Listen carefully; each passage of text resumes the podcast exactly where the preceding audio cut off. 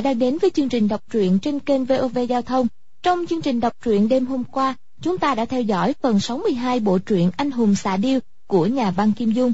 Thì được biết, trong hộp gỗ có hai quyển sách. Quyển dày gồm các tấu sớ, biểu hịch, đề ký và thơ ca. Quyển mỏng ghi binh pháp do Nhạc Phi viết năm xưa. Quang Dung đọc qua hai quyển cho Quách Tỉnh nghe xong. Cựu thiên trượng thấy lạ, không còn tiếng hò hét bên dưới. Quách Tỉnh bước ra, nhìn thấy bốn bề lửa ngùn ngục cháy lên. Chàng vội bỏ bộ di thư vào bọc, bế Hoàng Dung chạy thẳng lên đỉnh, gọi hai chim điêu đưa họ tới khu rừng. Cù thiên trượng bám theo liền bị chim điêu mổ trúng đầu, rớt xuống tan xác. Trong rừng đêm tối mịt, Quách tỉnh cổng Hoàng Dung lần dò đến ánh đèn của một căn nhà. Nhờ biết được thuật ngũ hành kỳ môn, Hoàng Dung hướng dẫn Quách tỉnh bước đúng lối để vào nhà. Một người đàn bà 40 tuổi tóc hoa râm, gọi là thần toán tử anh cô, ngồi dưới đất với mớ thẻ trúc đang mải mê tính toán. Nhìn một lúc, Hoàng Dung buộc miệng đọc kết quả. Anh cô ngẩng lên kinh ngạc, cho là đoán mò. Bà ta bày những bài toán khác. Nàng nhẩm tính rồi lại đọc đúng kết quả. Anh cô dắt hai người qua gian kế bên. Trong giây lát, Hoàng Dung giải xong bảy tám bài toán ghi trên nền cát.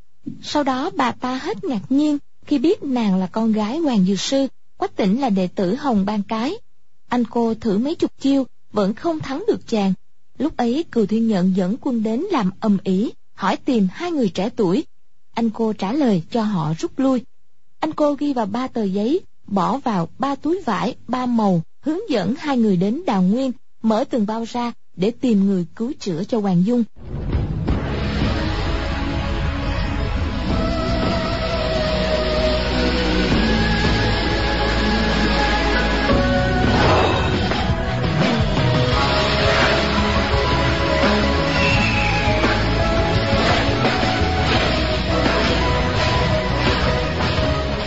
Cô rút tay lại, nói, khoan đã, nếu uh, người ấy không chịu cứu thì cũng đành thôi. Nếu có thể cứu được tính mạng của cô ta thì ta có một việc muốn nhờ. Quách tịnh nói, cái ơn cứu mạng thì phải báo đáp, xin tiền bối cứ về báo là được. Anh cô lạnh lùng nói, nếu sư muội ngươi không chết thì trong vòng một tháng nữa cô ta phải quay lại đây ở với ta một năm. Quách tỉnh ngạc nhiên nói, Ừ, để làm gì vậy? Anh cô cao giọng nói, để làm gì thì có quan hệ gì tới ngươi ta chỉ hỏi cô ta có chịu hay không thôi. Hoàng dung nói ngay, ngươi muốn ta dạy thuật số kỳ môn, chuyện đó có gì là khó đâu, ta ưng thuận là được rồi. Anh cô trừng mắt nhìn quách tỉnh một cái, rồi nói, thiệt á, uổng làm đàn ông mà, còn không thông minh bằng một phần dạng sư muội ngươi. Rồi đưa ba cái bao cho y. Quách tỉnh cầm lấy, thấy một cái màu trắng, hai cái kia, một màu đỏ, một màu vàng, lập tức cất cẩn thận vào bọc lại dập đầu tạ ơn. Anh cô tránh qua một bên không nhận đại lễ. Nói, thôi, ngươi không cần cảm tạ ta. Ta cũng không nhận lời cảm tạ của ngươi đâu. Hai người các ngươi và ta đâu phải bạn bè thân thích đâu. Việc gì ta phải cứu cô ta? Cho dù là bạn bè thân thích cũng không cần phải tốn hơi tốn sức như vậy. Chúng ta phải nói trước rằng ta cứu mạng cô ta là vì ta thôi. Hey người không vì mình, trời tru đất diệt. Quách tỉnh nghe mấy câu ấy, thấy rất không lọt tay nhưng y vốn ăn nói kém cỏi, không thạo việc cãi cọ với người khác. Lúc ấy vì hoàng dung lại càng không dám nói nhiều, chỉ cung cung kính kính lắng nghe. Anh cô lại trợn mắt một cái, nói, các ngươi mệt mỏi suốt đêm ắt cũng đói rồi. Ăn một ít cháo cái đã. Lúc ấy hoàng dung nằm trên giường, nửa thức nửa ngủ, dưỡng thần. Quách tỉnh ở bên cạnh, trong lòng ý nghĩ cuồn cuộn dâng lên. Qua không bao lâu, anh cô bưng mâm gỗ đặt hai tô cháo gạo thơm bốc hơi nghi ngút vào. Còn có một đĩa thịt gà rừng một đĩa cá khô. Quách tỉnh đã đói ngấu nhưng lúc trước lo lắng cho thương thế của hoàng dung hoàn toàn không để ý. Đến lúc ấy đã hơi yên tâm thấy gà cá cháo trắng bèn húp một hớp lớn. Nhẹ nhàng vỗ vỗ tay hoàng dung nói dung nhi vậy ăn cháo đi. Hoàng dung hé mắt khẽ lắc đầu nói thôi ngực ta đau lắm không ăn được. Anh cô cười nhạt nói, có thuốc cho người uống đỡ đau, nhưng lại ngờ thần ngờ ma. Hoàng dung không đếm xỉa gì tới bà ta, chỉ nói, tỉnh ca ca ngươi lấy cho ta uống một viên cửu hoa ngọc lộ hoàng đi. Đó là thuốc hôm trước lục thừa phong tặng cho ở quy dân trang. Hoàng dung trước nay vẫn để trong bọc. Hồng thất công và quách tỉnh bị âu dương phong đã thương, đều từng uống mấy viên. Tuy không có công hiệu chữa thương nhưng giảm đau, ninh thần rất tốt. Quách tịnh ứng thanh. Mở túi, lấy ra một viên. Lúc hoàng dung nói tới cửu quan ngọc lộ hoàng, anh cô đột nhiên khẽ rung lên. Sau đó thấy viên thuốc màu đỏ sẫm, bèn cao giọng nói, ê, đây chính là cửu quan ngọc lộ hoàng sao? Đưa ta coi coi. Quách tỉnh nghe giọng nói của bà ta rất kỳ quái, không kìm được, ngẩng đầu nhìn bà ta một cái. Thấy mắt bà ta lộ hung quang trong lòng càng ngạc nhiên, lập tức đưa cả túi thuốc cho bà ta. Anh cô đón lấy, chỉ nghe mùi thơm ngát mũi. Ngửi xong, đã thấy trong người thoải mái, hai mắt nhìn có tỉnh chằm chằm nói, đây là đan dược của đảo đào hoa, các người lấy ở đâu ra? Nói mau, nói. Nói tới đoạn cuối, âm thanh trở nên thê thảm, đáng sợ. Hoàng dung trong lòng rúng động, người đàn bà này tu tập kỳ môn ngũ hành chẳng lẽ có quan hệ gì với một đệ tử của cha mình? Chỉ nghe quách tịnh nói nàng chính là con gái của đảo chủ đào hoa. Anh cô nhảy dựng lên quát cái gì? Con gái của quan lão ta? Hai mắt rực rực tia sáng hai tay một co một duỗi chuẩn bị sớm tới chụp. Hoàng dung nói tỉnh ca ca trả ba cái túi lại cho bà ta mau bà ta đã là kẻ thù của cha ta. Chúng ta cũng không cần nhận ân tình của bà ta. Quách tỉnh lấy ba cái túi ra, ngần ngừ không muốn đưa trả. Hoàng dung nói, tỉnh ca ca, ném đi. Cũng chưa chắc đã phải chết thật đâu. Mà chết thì có làm sao đâu. Quách tỉnh trước nay không hề làm trái ý hoàng dung. Chỉ đành dứt ba cái túi lên bàn. Nước mắt lăn tròn trên mặt. Chợt thấy anh cô nhìn ra ngoài cửa lại lẩm bẩm kêu lên, trời ơi trời ơi! Đột nhiên, bước tới giữa vách, xoay người lại, cũng không biết là làm gì. Hoàng dung nói, chúng ta đi đi, ta thấy người đàn bà này trong lòng khó chịu quá đi. Quách tỉnh chưa trả lời. Anh cô đã quay lại nói, ta học tập thuật số là để vào đảo đào hoa. Con gái của hoàng lão tà đã như vậy, thì ta có học thêm một trăm năm cũng vô dụng. Số phận đã như vậy rồi còn nói cái gì nữa? Các ngươi đi đi. Cầm cái túi gấm, đi đi. Nói xong, cầm bọc cửu hoa ngọc lộ hoàng và ba cái túi nhét vào tay quách tỉnh nói với hoàng dung. Cửu hoa ngọc lộ hoàng đối với thương thế của người rất có hại. Ngàn vạn lần, đừng nên uống nữa. Sau khi lành bệnh rồi á, cái hẹn một năm không được quên. Cha ngươi quỷ diệt một đời của ta. Thức ăn ở đây, thà để nuôi chó chứ không cho các ngươi ăn nói xong, bưng tất cả cháo trắng, gà cá, hắt hết ra cửa sổ. Hoàng dung giận quá, đang định lên tiếng tranh cãi, chợt xoay chuyển ý nghĩ. Bèn đỡ quách tỉnh đứng lên, dùng trúc bổng viết lên nền cát ba đề toán. Đề thứ nhất là thất diệu cửu chấp thiên trúc bút toán, bao quát cả nhật nguyệt thủy quả mộc kim thổ, la hầu kế đô. Đề thứ hai là lập phương chiêu binh chi ngân cấp mấy đề. Xét, tức loại toán cấp số trong toán học phương tây. Đề thứ ba là quỷ cốc toán đề. Có một số không biết là bao nhiêu. Chia cho ba thì thừa hai. Chia cho năm thì thừa ba. Chia cho bảy thì thừa hai. Hỏi là bao nhiêu? Xét, đây là bài toán số học ở bậc cao. Các học giả thời tống ở nước ta về loại toán này nghiên cứu rất sâu nàng viết ra ba đề toán xong, dựa vào tay quách tỉnh từ từ bước đi. Quách tỉnh bước ra cửa lớn, quay đầu lại nhìn. Chỉ thấy anh cô tay cầm thẻ toán, nhìn chằm chằm xuống đất, ngơ ngẩn suốt thần. Hai người đi vào rừng, quách tỉnh cổng hoàng dung lên vẫn do nàng chỉ đường, từng bước từng bước đi ra. Quách tỉnh sợ đếm sai bước, không dám trò chuyện, đến khi ra khỏi rừng mới hỏi, dung nhi cô vẽ trên các cái gì vậy? Hoàng dung cười nói thà ra ba đề toán cho bà ta. Hey, trong vòng nửa năm nhất định bà ta chưa giải ra đâu. Cho bà ta bạc đầu cũng chỉ uổng công. Ai bảo bà ta vô lễ như vậy chứ? Quách tịnh nói ừ bà ta kết thù quán gì với cha cô vậy? Ta chưa nghe cha nói qua. Qua hồi lâu lại nói lúc bà ta còn trẻ nhất định là một mỹ nhân. Tỉnh ca ca ngươi nói có đúng không trong lòng nàng thoáng nghi ngờ. Chẳng lẽ trước đây cha với bà ta có một đoạn tình ái gì sao? Hứ có quá nữa là bà ta muốn lấy cha mình. Nhưng mà cha mình lại không chịu rồi. Bất kể bà ta đẹp hay không, bà ta nghĩ ra được mấy đề toán của cô, cho dù đột nhiên hối hận, cũng không biết làm sao đuổi theo mà đòi lại mấy cái túi.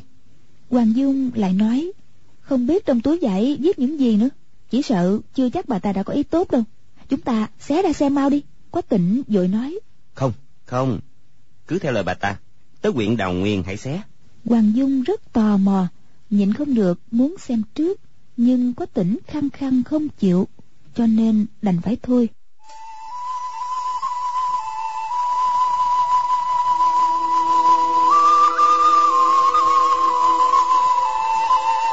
Qua một đêm trời đã sáng rõ.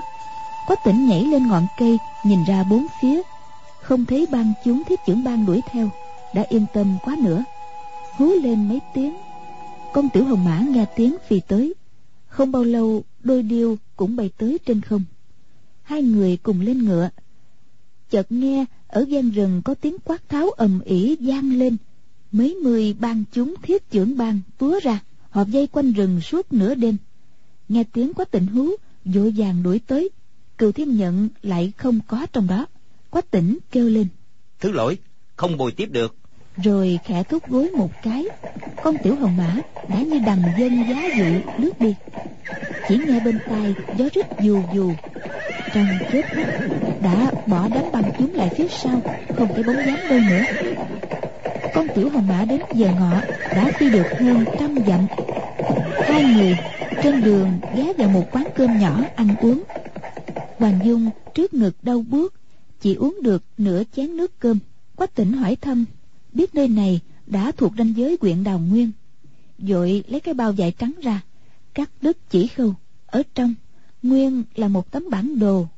Bên cạnh chú hai hàng chữ như sau. Theo đường trên bản đồ này mà đi, cuối đường có một cái thác lớn. Bên cạnh có nhà tranh. Tới đó thì mở cái bao đỏ ra. Quách tỉnh cũng không chần chừ, lên ngựa đi ngay. Theo chỉ dẫn trên bản đồ chạy hơn 70 dặm. Đường đi càng lúc càng hẹp, lại đi thêm tám chín dặm. Hai bên đường núi cao chót vót, ở giữa là một con đường mòn, nhỏ, ngoằn ngoèo, chỉ cho phép một người đi lọt. Con tiểu hồng mã đã không tiến lên được nữa. Quách tỉnh đành cổng hoàng dung, để con tiểu hồng mã lại ăn cỏ bên sườn núi, rồi lập tức sải chân chạy mau vào núi. Theo đường quanh co, lên tới đỉnh núi, mất khoảng một giờ đường đi càng hẹp, có những chỗ quách tỉnh phải bế hoàng dung nằm ngang, nép người mới qua được. Lúc ấy, đang lúc tháng bảy nóng nực, mặt trời đỏ rực, hơi nóng tan vàng chảy đá. Nhưng đường đi núi cao chọc trời, che hết ánh nắng, nên cũng khá mát mẻ. Lại đi thêm một hồi, quách tỉnh bụng đói sôi lên, lấy lương khô trong bọc ra, bẻ mấy miếng đút cho hoàng dung. Mình cũng không dừng bước, vừa đi vừa ăn ăn xong ba cái bánh rán lớn, đang lúc môi khô, lưỡi khát. Chợt nghe, xa xa văng vẳng có tiếng nước chảy, lập tức gia tăng cước bộ. Trong núi vắng tịch mịch, tiếng nước vang lên trong sơn cốc dội lại ào ào càng đi, tiếng nước càng lớn.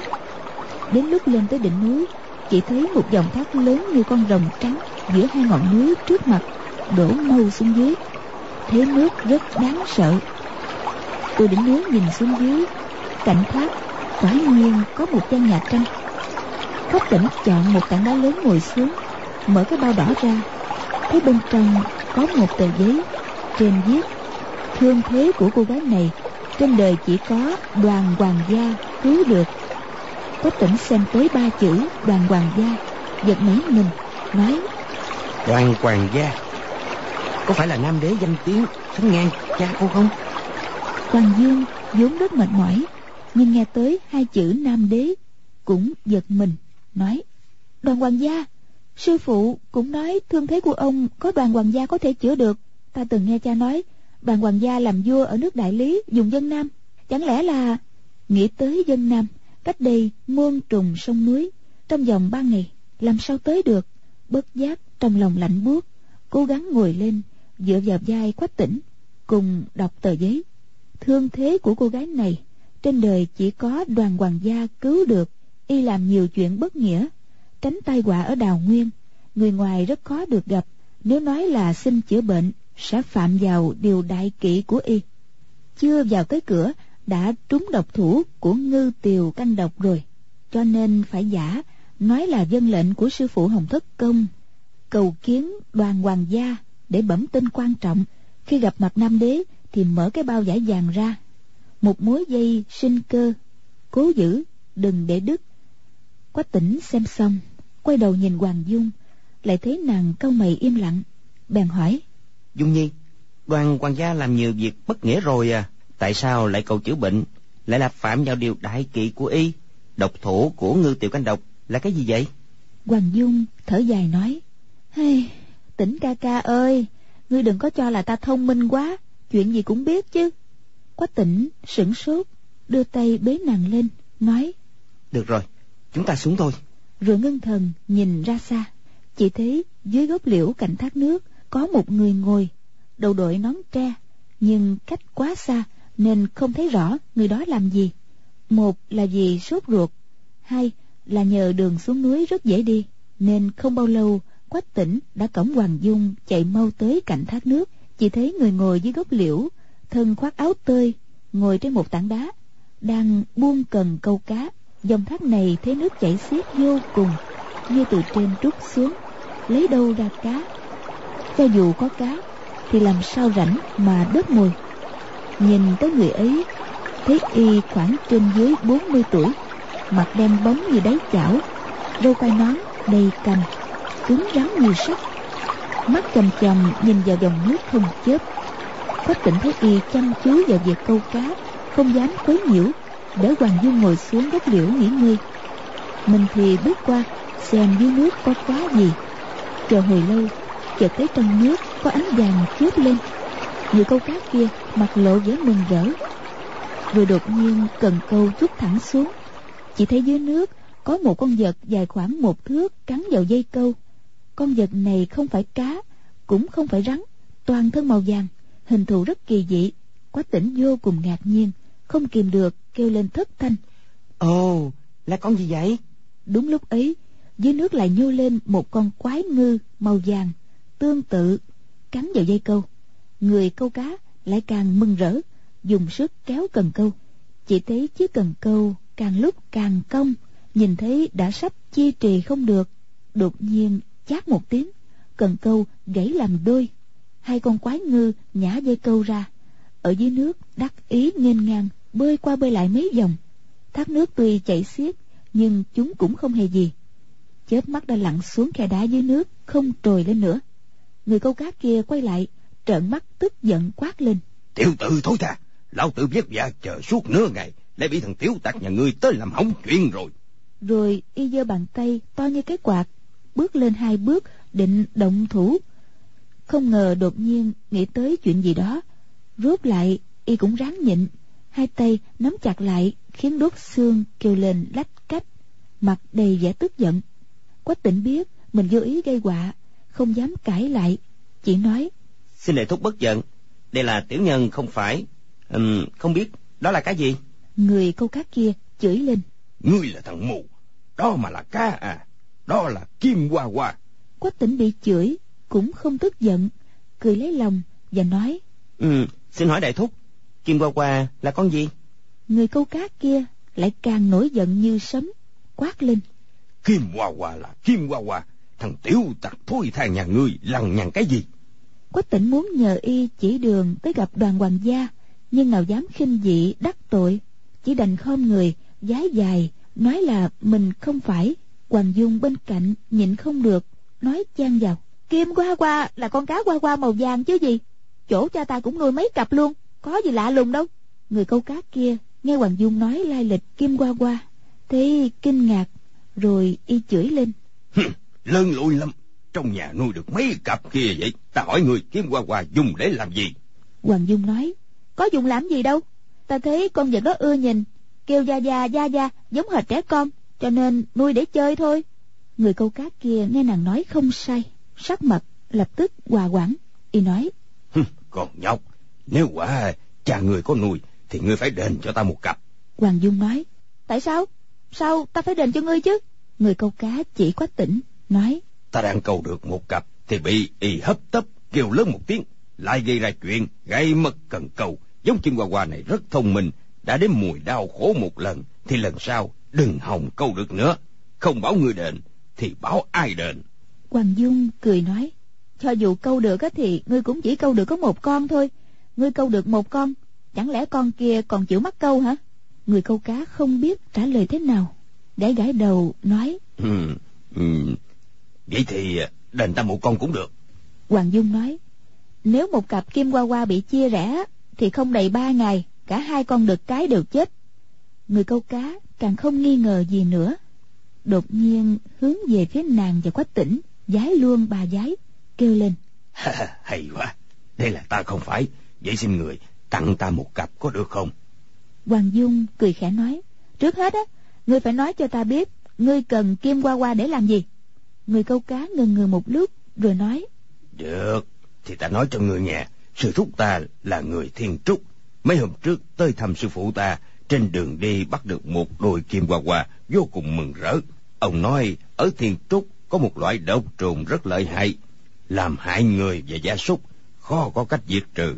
Loại kim hoa hoa này lại là khắc tinh của loại độc trùng đó. Ông bảo ta nuôi vài ngày để ông và sư phụ nói chuyện xong, khi xuống núi sẽ lấy lại để mang về thiên trúc nào ngờ. Hoàng dung nói ngay, nào ngờ ngươi không cẩn thận, để kim hoa hoa trốn vô thác nước này người câu cá ngạc nhiên nói à, sao ngươi lại biết? Hoàng dung chẩu môi một cái nói có gì mà không đoán được. Loại kim hoa hoa này vốn rất là khó nuôi. Trước kia ta có tất cả năm cặp luôn. Về sau sẽ mất hai cặp. Người câu cá hai mắt sáng rực trên mặt hiện vẻ vui mừng nói hảo cô nương cho ta một cặp. Ngươi cũng còn hai cặp mà. Nếu không sư thúc trách ta ta không gánh tội được đâu. Hoàng dung cười nói cho ngươi một cặp cũng không có hề gì. Nhưng mà tại sao lúc nãy ngươi lại hung dữ quá vậy? Người câu cá vừa mừng vừa sợ đành nói. Ờ là ta nông tính không phải. Đúng là phải sửa đi mới được. Hảo cô nương nhà ngươi ở đâu vậy? Ta đi theo cô tới lây ca có được không? Từ đây tới đó bao xa? Hoàng dung thở dài một tiếng nói hey nói gần thì không có gần nói xa cũng không xa. Khoảng à, ba ngàn dặm người câu cá giật nảy mình hàm râu dựng đứng cả lên y quát. Còn tiêu nhà đầu té ra là người tiêu khiển với lão già. Rồi dung nắm tay to như cái đấu lên định đập xuống đầu hoàng dung chỉ là thấy nàng nhỏ tuổi yếu ớt. Một quyền ấy ắt sẽ đánh chết nàng. Tay quyền đang trên không thì từ từ buông xuống. Quách tịnh đã sớm đứng bên cạnh chỉ cần quyền kình của y phát ra sẽ lập tức chụp vào uyển mạch của y hoàng dung cười nói, khó gì đâu mà nóng ruột nè. Ta đã sớm nghĩ cho ngươi một cách hay lắm. Tỉnh ca ca, ngươi gọi điêu nhi xuống đi. Quách tỉnh không hiểu ý nàng, nhưng cũng theo lời gọi chim điêu. Người câu cá nghe y hú một tiếng sơn cốc gian dội, trung khí đầy rẫy. Bước giác ngấm ngầm quán sợ. Mời rồi, may là chưa từng động thủ. Nếu không sợ sẽ nếm mùi của thằng tiểu tử này.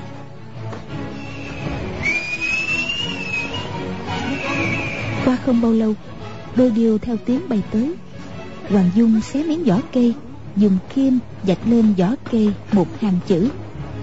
Cha, con muốn một đôi kim hoa hoa, bảo bạch điêu mang tới cho con. Con dung kính thư. Có tỉnh cả mừng, xé hai miếng vạt áo, buộc chặt vào chân con điêu trống. Hoàng dung nói với đôi điêu, ra đảo đào qua nha, đi mau về mau.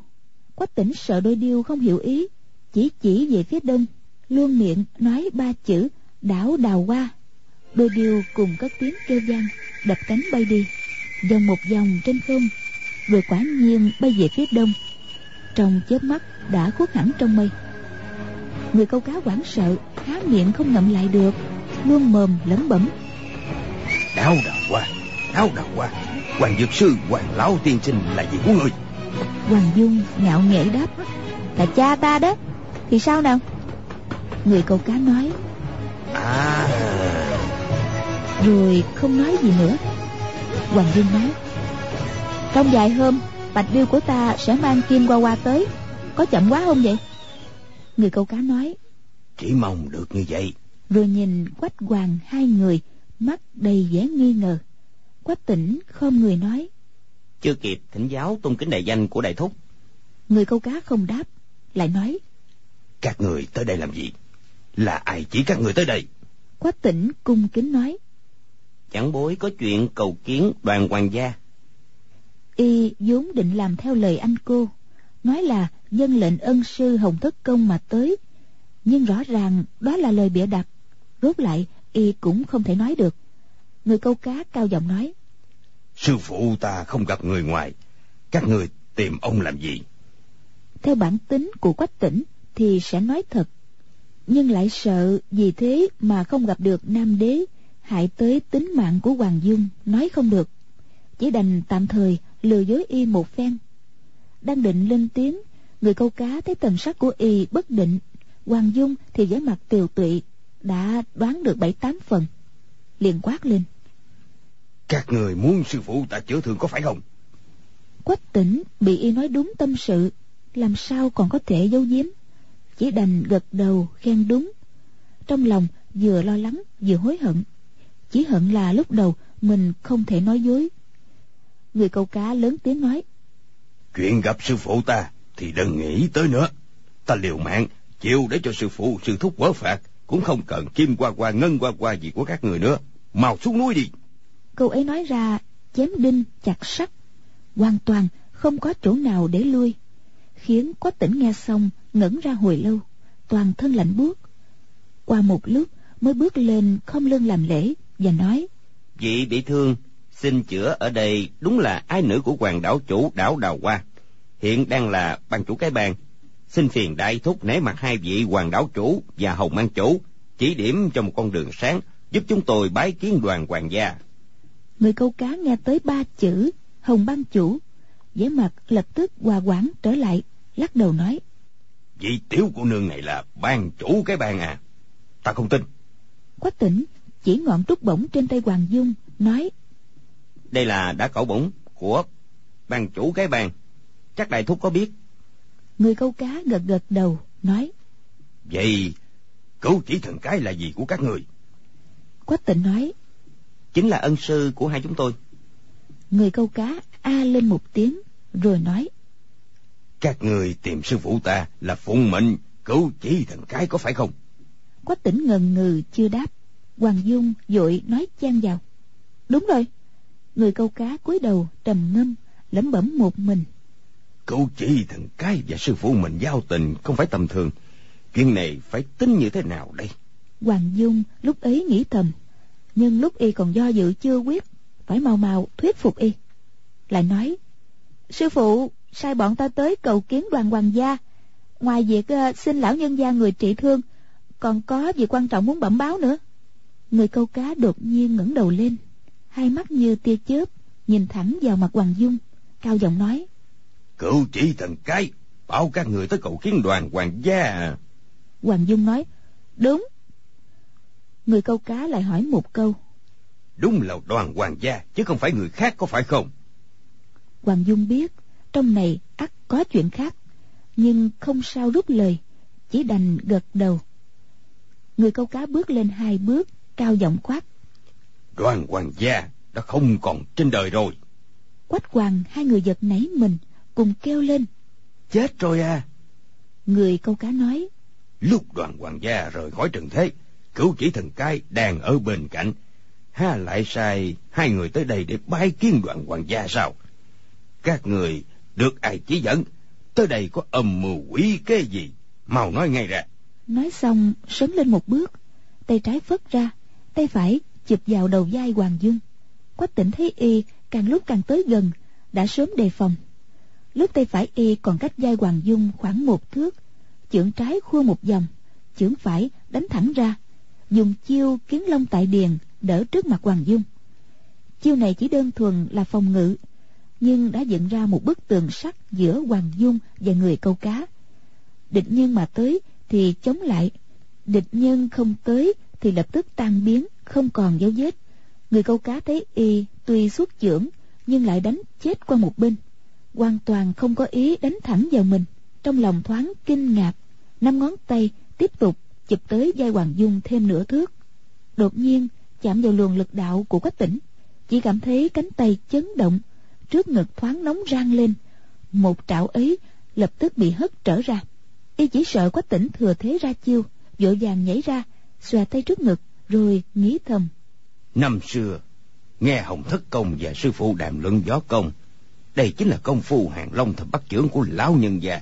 Vậy thì hai đứa nhỏ này nhất định là đệ tử của ông kể ra cũng không tiện đắc tội. Chỉ thấy quách tỉnh chắp chắp tay thần sắc vô cùng khiêm cung chiêu ấy tuy y đã chiếm được thượng phong nhưng không hề có nửa điểm đắc ý. Trong lòng lại càng có thêm mấy phần thiện cảm với y. Liền nói hai vị tuy là đệ tử của cửu chỉ thần cái nhưng chuyến đi này nhất định không phải phụng mệnh của lão nhân gia người mà nói tới. Có đúng vậy không? Quách tỉnh không biết vì sao y đoán ra được nhưng thấy y nói đúng. Không có cách nào nói dối chỉ đành gật gật đầu. Người câu cá trên mặt đã không còn vẻ hung dữ như lúc nãy. Y nói cho dù là cứu chỉ thần cái bị thương tới đây tiểu nhân cũng không thể đưa lão nhân gia người lên núi gặp gia sư tiểu nhân là người dưới xin hai vị thứ lỗi. Hoàng dung nói có thật là gia sư ta cũng không thể gặp không? Người câu cá lắc đầu nói không thể đánh chết ta cũng không thể. Hoàng dung trong lòng suy tính y nói rõ đoàn hoàng gia là sư phụ y nhưng lại nói đoàn hoàng gia đã chết lại nói, lúc chết thì ân sư ở bên cạnh. Trong chuyện này có rất nhiều chỗ kỳ lạ. À quả thật khiến người ta không sao hiểu nổi. Rồi nghĩ, sư phụ y ở trên núi này, điều đó thì đúng. Cho dù có phải là đoàn hoàng gia không, thì bọn mình cũng phải lên núi gặp mặt một lần. Bèn ngẩng đầu nhìn, chỉ thấy ngọn núi cao liền mây. So với ngọn trung chỉ, núi thiết chưởng còn cao hơn gấp mấy lần đá núi trơn láng, không một cọng cỏ nào mọc được. Thác nước lớn này thì như trên trời đổ xuống. Quả thật, không có đường nào lên núi. Nghĩ thầm, lý bạch nói, nước sông hoàng hà trên trời đổ xuống. Dòng thác này mới đúng là trên trời đổ xuống nè. Ánh mắt nàng di chuyển theo thác nước. Trong lòng tính cách lên núi. Đột nhiên, trước mắt, ánh vàng chớp lên. Dưới đáy nước có vật bơi lội. Nàng từ từ bước tới cạnh thác định thần nhìn kỹ chỉ thấy cặp kim qua qua đang trường lên trên vách đá. Hai cái đuôi đã quẩy phía trên mặt nước vỗ tay ra hiệu cho quách tỉnh gọi y bước qua xem. Quách tỉnh a một tiếng nói để ta xuống bắt lên. Hoàng dung nói nè như vậy không được. Nước chảy rất là xiết làm sao mà đứng được? Đừng có ngốc nghếch. Quách tỉnh lại nghĩ nếu mình mạo hiểm, bắt đôi quái ngư này cho người câu cá, thì có thể làm y đổi ý, đưa bọn mình lên gặp sư phụ y. Nếu không thì chẳng lẽ lại dơ mắt ra, nhìn thương thế của dung nhi, không ai chịu cứu sao? Y biết, hoàng dung nhất định sẽ cản trở. Lúc ấy không nói câu nào, cũng không cởi quần áo dày tất, nhảy luôn xuống giữa dòng thác chảy xiết. Hoàng dung hoảng sợ kêu lên, tỉnh ca ca! Rồi đứng bật dậy bước chân không vững, lão đạo muốn ngã. Người câu cá cũng giật nảy mình, đưa tay đỡ cho nàng, rồi lập tức chạy về phía gian nhà tranh. Như muốn tìm vật gì để cứu quách tỉnh. Hoàng dung trở lại ngồi trên tảng đá, nhìn tới quách tỉnh. Chỉ thấy y đứng vững ở dưới nước, bất kể dòng nước xô đẩy, thân hình vẫn không nghiêng ngã từ từ khom lưng xuống, bắt gặp kim qua qua chỉ thấy y mỗi tay một con đã nắm chặt được đuôi hai con kim qua qua, nhẹ nhàng kéo lên. Nhưng sợ làm giống quái ngư này bị thương, nên không dám dừng lực. Nào ngờ, giống kim qua qua này toàn thân đầy nhớt, trơn tuột dị thường. Dãy mấy cái đã tuột khỏi tay quách tỉnh, lần lượt lặn xuống khe đá. Quách tỉnh vội sấn lên, nhưng làm sao đuổi kịp? Trong chớp mắt đã không thấy bóng chúng đâu nữa. Hoàng dung khẽ kêu lên thất thanh, chợt nghe sau lưng có một người lớn tiếng la quảng. Quay lại nhìn, thì thấy người câu cá đã đứng sau lưng mình. Vai trái giác một chiếc thuyền nhỏ đen bóng, tay phải cầm hai chiếc máy chèo sắt. Có lẽ định xuống nước cứu người.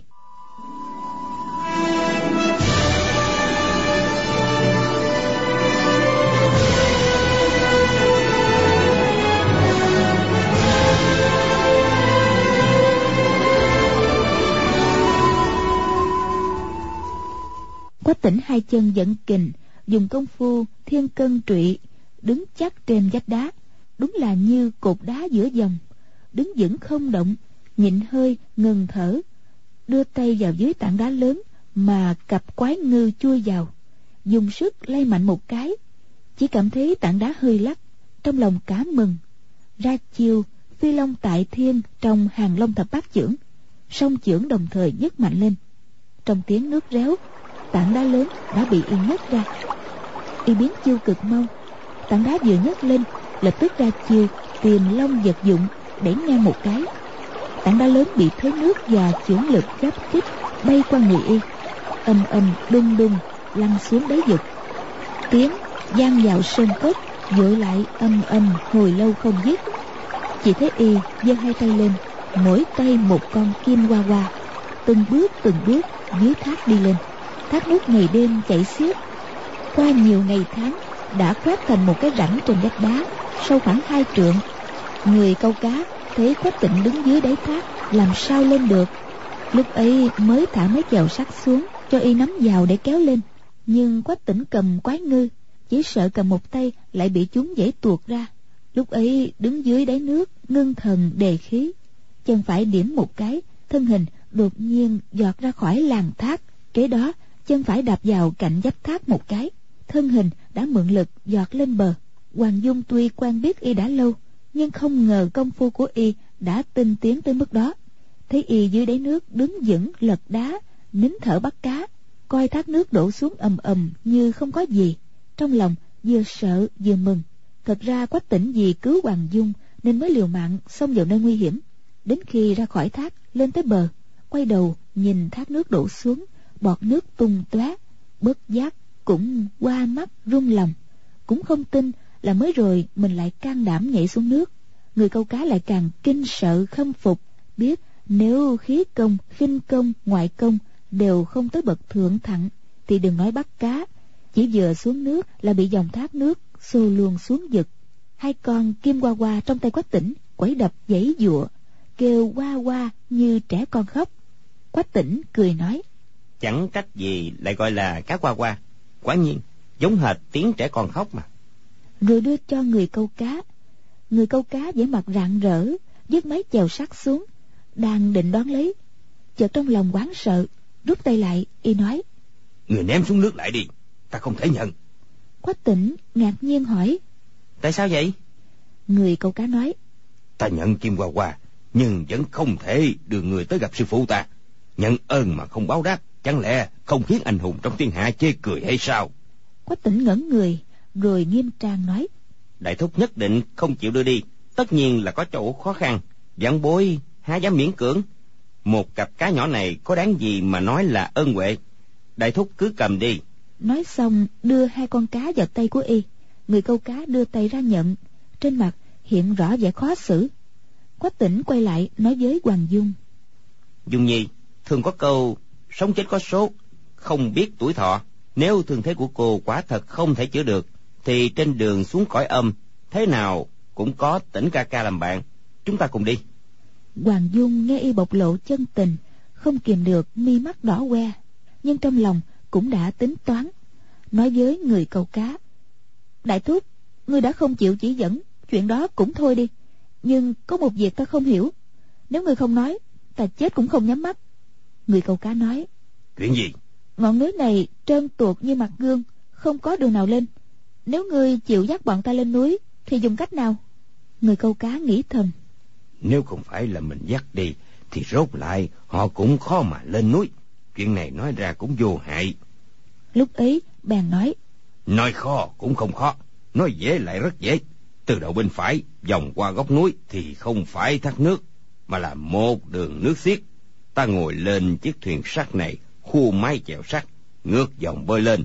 Một lần chở một người, hai lần chở hai người là lên tới. Hoàng dung nói à té ra là vậy.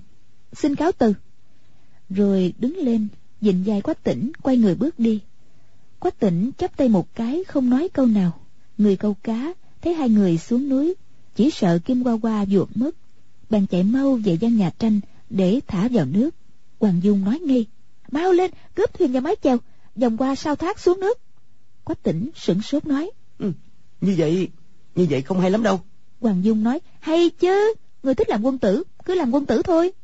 Cứu dùng nhì là chuyện quan trọng hay làm chính nhân quân tử là quan trọng? Trong chớp mắt ý nghĩ ấy hiện ra trong đầu quách tỉnh mấy lần nhất thời trầm ngâm không thể quyết định. Đã thấy hoàng dung rảo chân bước tới lúc ấy làm sao còn có thể suy nghĩ gì nữa. Không tự chủ được bèn nhấc chiếc thuyền sắt lên. Dòng mâu qua sau góc núi quát một tiếng. Lên! Rồi dùng sức ném xuống dòng nước. Chiếc thuyền sắt vừa ném xuống y lập tức chụp mái chèo cặp vào nách trái tay phải ôm hoàng dung. Chỉ thấy chiếc thuyền sắt đã thuận thế trôi như bay xuống.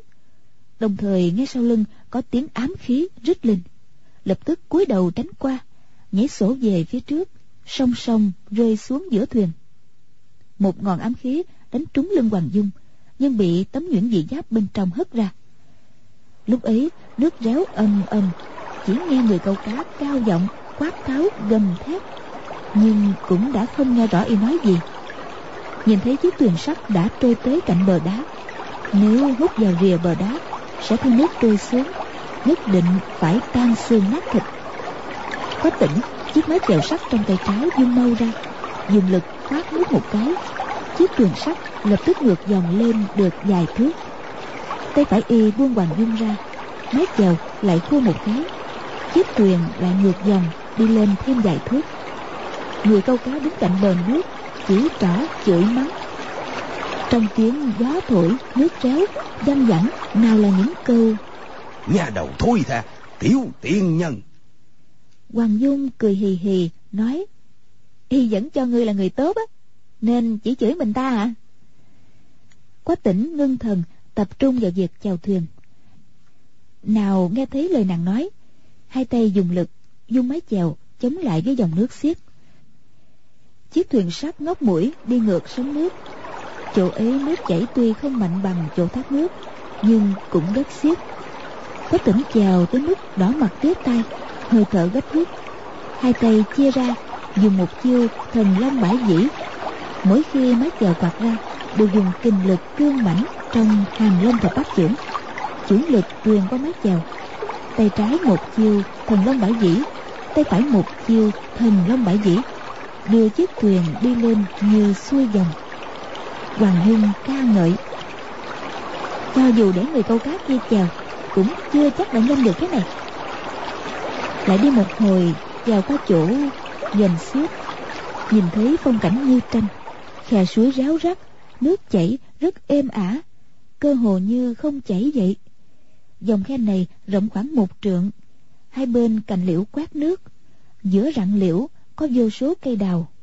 Nếu đang giữa mùa xuân qua đào nở rộ, thì chắc là như một mảnh gấm thêu rực rỡ đẹp mắt lúc ấy tuy không có hoa đào, nhưng dọc bờ khe sinh rất nhiều hoa nhỏ màu trắng, mùi hương phản phất. Quách hoàng hai người lòng dạ thanh thản, không ngờ trên đỉnh núi cao lại có một bầu trời đất thế này. Nước khe xanh biếc như ngọc, nhìn tới tận đáy. Có tỉnh nắm chắc cán mái chèo, chọc thẳng mái chèo xuống nước, muốn xem đáy khe sâu bao nhiêu. Đột nhiên thấy có một luồng đại lực đẩy tới. Y chưa kịp đề phòng, chiếc mái chèo suýt nữa rời tuột khỏi tay. Nguyên là trên mặt khe nước êm ả như gương nhưng dưới đáy thì chảy xiết, không có tiếng động. Chiếc thuyền sắt từ từ lướt trên nước. Trong rặng liễu dày, thỉnh thoảng có tiếng chim hót líu lo. Hoàng dung thở dài nói, nếu thương thế của ta không thể chữa khỏi, thì cứ chôn xác ở đây, không cần xuống núi nữa quách tỉnh đang định an ủi mấy câu. Chiếc thuyền sắt đột nhiên chui vào một hang núi. Trong hang mùi thơm càng nồng nước chảy cũng càng mau. Chỉ nghe một tràng rào rào không dứt. Quách tỉnh nói ừ tiếng gì vậy? Hoàng dung lắc lắc đầu nói ta cũng không biết nữa. Trước mắt đột nhiên sáng bừng chiếc thuyền đã ra khỏi hang. Hai người không kìm được đồng thanh bật tiếng khang lên đẹp quá. Nguyên ngoài động là một mạch nước ngầm rất lớn, phun ra. Tiếng rào rào là từ đó vang lên. Khe nước này tới đó là hết. Mạch nước ngầm này rõ ràng là đầu nguồn của dòng khe và ngọn thác ở phía dưới. Quá tỉnh đỡ hoàng dung lên bờ, kéo chiếc thuyền lên bờ đá. Quay đầu nhìn lại, chỉ thấy cột nước dưới ánh nắng mặt trời biến thành một chiếc cầu vồng đủ màu nhìn qua cả mắt trước cảnh đẹp đó, hai người cho dù có muôn ngàn lời khen ngợi, cũng không biết nói thế nào là hay. Chỉ tay nắm tay sống dai cùng đứng trên bờ đá. Trong lòng cảm thấy nhẹ nhàng lân lân không có tạp niệm gì khác. Đứng nhìn hồi lâu, chợt nghe phía sau cầu vồng vang ra một tràng tiếng hát. Chỉ nghe y hát một khúc sơn pha dương như sau. Thành trì tan rã, anh hùng đâu cả rồng mây mấy độ còn gặp gỡ. Nhớ hưng suy, khổ trong lòng. Nhà đường mới khởi, nhà tùy bại. Thế thay cứ như mây biến đổi. Nhanh cũng là trời đất xuôi chậm cũng là trời đất xuôi khúc tiểu điệu sơn pha dương này đến cuối thời tống lưu truyền phổ biến trong dân gian. Khắp nơi đều hát, điệu tuy là một, nhưng lời lẽ thì tùy ý người đặt ra. Đâu chỉ có ngàn bài, trăm bài. Duy lời lẽ phần lớn đều quê kịch. Hoàng dung nghe điệu tiểu khúc, cảm khái việc đời hưng suy, rất có ý tứ. Trong lòng cũng ngấm ngầm khen ngợi. Chỉ thấy người hát từ sau bóng cầu vồng chuyển ra. Tay trái y cầm một sọt củi tùng, tay phải cầm một chiếc búa lớn. Nguyên là một tiều phu hoàng dung lập tức nhớ tới lời trong lá thiếp của anh cô. Nếu nói là xin chữa bệnh, sẽ phạm vào điều đại kỵ của y. Chưa vào tới cửa, đã trúng độc thủ của ngư tiều canh độc rồi. Lúc ấy không rõ bốn chữ ngư tiều canh độc là nói chuyện gì. Bây giờ nhớ lại, thì người bắt kim qua qua là người câu cá. Ở đây lại gặp tiều phu. Vậy thì ngư tiều canh độc chắc là bốn đệ tử hoặc là người thân tín của đoàn hoàng gia. Không kìm được rầu rĩ. Xông qua cửa ải của người câu cá đã không phải dễ rồi. Người tiều phu này giọng hát bất tục xem ra quyết không phải tầm thường. Hai người canh độc kia lại không biết còn là nhân vật loại nào nữa. Chỉ nghe người tiều phu lại hát. Trên cầu thiên luật, giữa lan can ngắm, dương khí kim lăng đều tiêu tán. Cây xanh xanh nước mênh mông, dân đài không thấy, người lương tướng. Ngàn thuở quay nhìn đều diệt vong. Công cũng chẳng lâu dài, danh cũng chẳng lâu dài. Y từ từ bước tới gần, đưa mắt nhìn quách hoàng hai người một cái, như không nhìn thấy. Nhấc chiếc búa lên chặt củi ở sườn núi. Hoàng dung thấy y tướng mạo hào tráng, thần thái dũng mãnh nhấc tay nhấc chân, tựa hồ có oai phong của bậc đại tướng quân. Nếu không phải mặc áo vải thô, đứng ở đầu non chặt củi, ắt cho rằng y là bậc đại tướng soái cầm quân, gầm mây thét gió. Trong lòng chợt rúng động. Sư phụ nói, nam đế đoàn hoàng gia là hoàng đế nước đại lý ở dân nam. Người tiều phu này há chẳng phải là mãnh tướng trong triều sao? Chỉ là lời lẽ bài ca của y, tại sao lại có ý chán đời như vậy? Lại nghe y hát. Nuôi gò tụ họp ba đào phẫn nộ. Trong ngoài sông núi đồng quan đó nhìn tây đô ý ngần ngừ. Qua ngàn tầng hán kinh thành cũ cung điện ngàn gian thành bãi cỏ. Hưng trăm họ khổ vong trăm họ khổ. Nghe hai câu cuối hoàng dung nhớ lại lời cha thường nói. Tất cả vua chúa công hầu đều là bọn hại dân hại vật. Đối triều thấy họ cũng chỉ làm khổ bách tính. Không kìm được bật tiếng khen ngợi. Bài hát hay quá. Người tiều phu quay lại dắt chiếc búa vào lưng hỏi. Hay à hay ở chỗ nào? Hoàng dung đang định trả lời chợt nghĩ. Y thích ca hát mình cũng nên hát một bài sơn pha dương đáp lại y. Lúc ấy, bèn cười khẽ một tiếng, hạ giọng hát. Non xanh đang đợi, mây trời thân ái, chẳng mơ gì áo tía đa vàng ấy. Một lều tranh qua nội nở, kể gì nhà nào hưng phế, nhà nào bại. Nhà tranh bầu nước cũng vui thay, nghèo khí không đổi đạt chí không đổi nàng đoán người tiểu phu này là tướng quân quy ẩn theo nam đế. Ngày xưa ắt từng tay cầm binh phù, hiển hách một thời, nên lời bài hát của nàng ca ngợi việc coi rẻ công danh, vui thú điền viên. Thật ra, nàng tuy thông minh lanh lợi, nhưng rốt lại, không phải là văn dân học sĩ, có thể trong giây lát làm được một bài hát thật hay.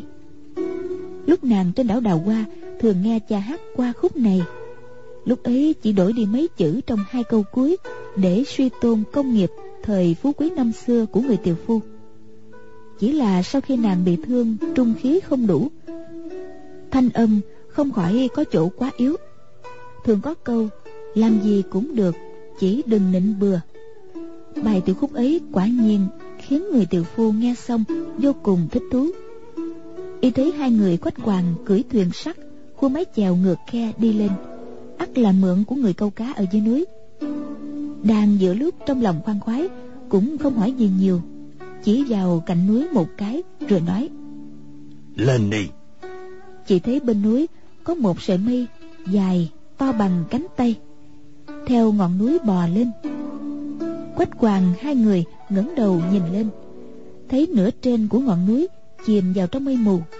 Không biết ngọn núi này cao bao nhiêu quách tỉnh cười một tiếng, không biết nói gì, càng leo càng mau. Đột nhiên, thấy sợi dây mây giọt lên phía trước, té ra đã tới đỉnh núi. Vừa bước lên mặt đất phẳng, chợt nghe âm một tiếng lớn. Tựa hồ núi lớn sập xuống, lại nghe tiếng bò rống âm ỉ liên tiếp vang lên. Kế đó là tiếng một người cao giọng quát tháo. Quách tỉnh ngạc nhiên nói, tại sao trên đỉnh núi cao này cũng có bò? Thật là kỳ lạ. Vừa cổng hoàng dung tìm tới chỗ có tiếng động. Hoàng dung nói ngư tiều canh độc mà, cày ruộng thì phải có bò chứ. Câu nói chưa dứt, chợt thấy bên góc núi có một con bò vàng ngẩng đầu rống lên. Chỗ ấy hình thế lại rất kỳ quái.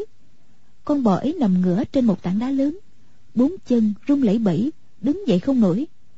Tảng đá ấy lắc lư muốn rơi phía dưới có một người đứng xoạc chân hình chữ đinh. Hai tay đẩy tảng đá lên. Chỉ cần lóng tay một cái, ác cả đá lẫn bò phải rơi xuống hang núi phía dưới. Chỗ người này đứng lại là một tảng đá nhô ra bên ngoài, không còn đất lui lại. Cho dù dứt bỏ con bò không cần nữa, nhưng tảng đá kia cũng sẽ đè xuống, không gãy tay cũng què chân. Nhìn tình thế ấy ắt là con bò kia trèo lên bờ đá ăn cỏ sẩy chân rơi xuống, da vào tảng đá. Còn người kia lại đang ở cạnh đó sấn tới đỡ tảng đá để cứu con bò. Nhưng chính mình lại rơi vào hoàn cảnh nguy hiểm.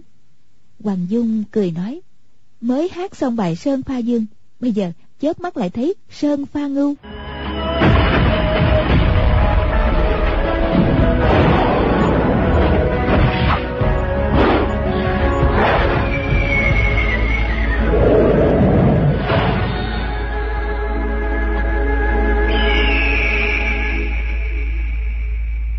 Mời quý vị theo dõi tiếp vào lúc 23 giờ, cũng trên kênh VOV Giao thông, sóng FM 91 MHz quý vị nhé. Đến đây thì nhóm thực hiện chương trình xin chào tạm biệt và hẹn gặp lại.